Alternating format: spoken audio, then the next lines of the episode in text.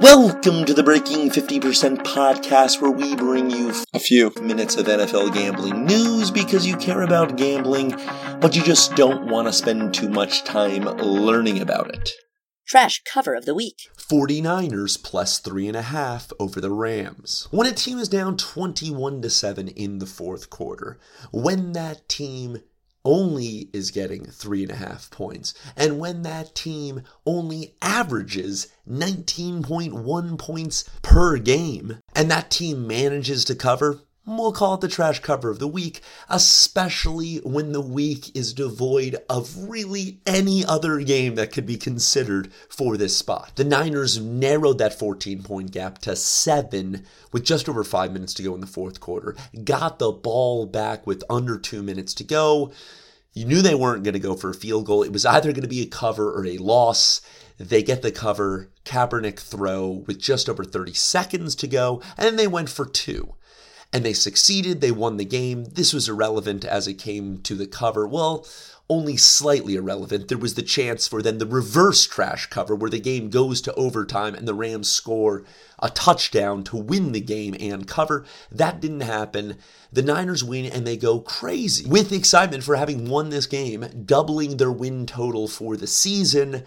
But why would they want to do that? The cynic almost instantly replies, sucking any potential joy out of this victory. You could have almost guaranteed yourself the number one pick. In fact, if they would have lost, their chances of obtaining the number one pick would have been at about 75%.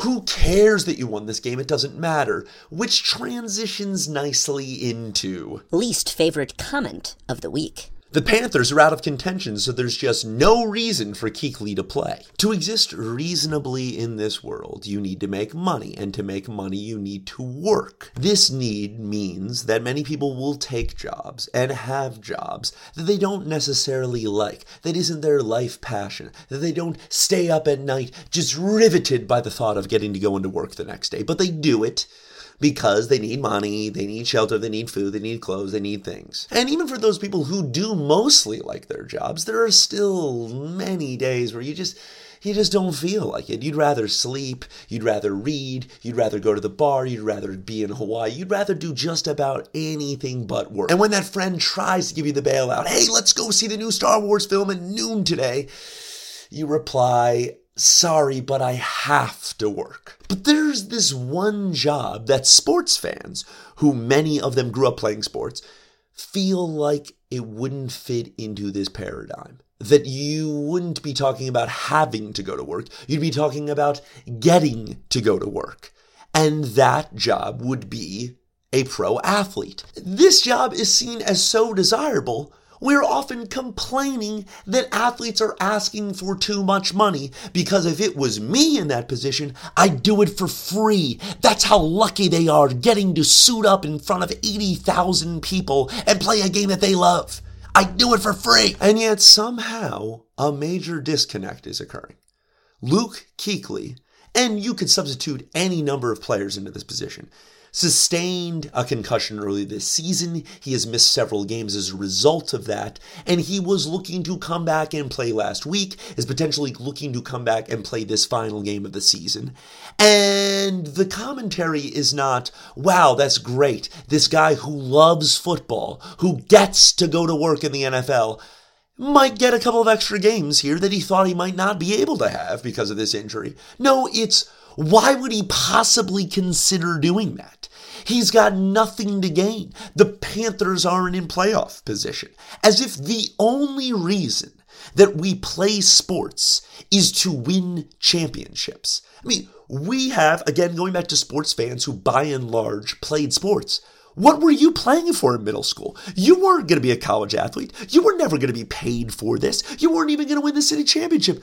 But yet you played and you played with great joy because it's fun to play. Might it be more fun if there's more on the line? Possibly. You could make the argument if there was a way to perfectly measure happiness that the 10th grader who catches a touchdown pass in a 21 19 loss is having more fun than a pro contending for playoff position. And you could also argue that, as is true with many things in life, when you no longer have something, you stop taking it for granted and you are able to derive more pleasure when you're able to dip back into it, as would be the case with Luke Kuechly. Wow, I never was able to appreciate how much I love football until I couldn't have it. Man, I really would love to play in week 16 or 17. Yeah, but Luke, you're you're not going to be in the playoffs. So, like tackling other humans is really, really fun. Just because your job sucks doesn't mean that all jobs suck, which you understand because you're already saying how much you would love to be a pro athlete. Just because you would be concerned about your long term health doesn't mean that all athletes are. Just because you would be concerned about making more money doesn't mean that all athletes are. As was the case with Earl Thomas a few weeks ago, which, by the way, he is still considering retirement. It can be fun to guess and predict what other people are thinking, but it's usually pretty useful to hear what they're actually saying. And when an athlete says, Yeah, I'd like to play, there's probably a reason he wants to play. Reminder of the week. Return TDs count against team defense stats. There are many reasons why advanced statistics are awesome. One of them is that some of the mechanisms built into traditional stats are so hilariously flawed that simply removing those flaws defines a stat as an advanced stat. One of those examples, when we look at team scoring defense, return touchdowns, kickoff returns, punt returns, and then touchdowns surrendered by the offense, pick sixes, fumble returns for touchdowns, those count against the scoring stats of the defense. The defense was not on the field, and yet it counts against them. That we could pretty safely define as a terribly flawed statistic. And that's before we mention how much schedule matters, how much field position matters, how much any number of other variables matter in the effectiveness of a defense. But we don't even have to go to those lengths. We just have to remove that gigantic flaw. And this is how gigantic it is. The New England Patriots have the number one scoring defense in the NFL. Does it mean that they have a great defense? No, not really. Just consider this. They're giving up an average of 15.7 points per game. The second place team, the Seattle Seahawks, are giving up 17.9 points. That's a huge gap, especially when you consider the third place team is at 18.3, 18.6, 18.9, 19.4. How not large is that gap?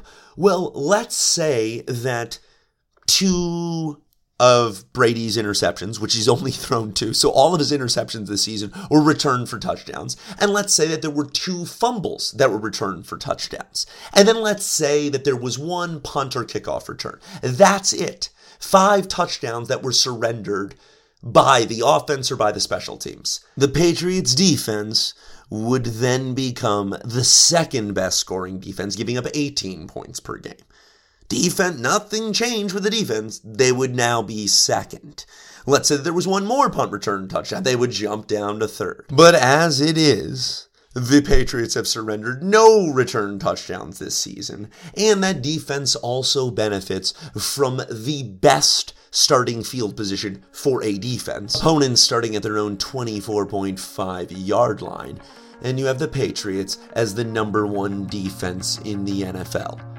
Or you can look at legitimate advanced stats and see that their defense is middle of the road. This is simply a reminder that when you count things without context, the result might be just a tad bit deceptive.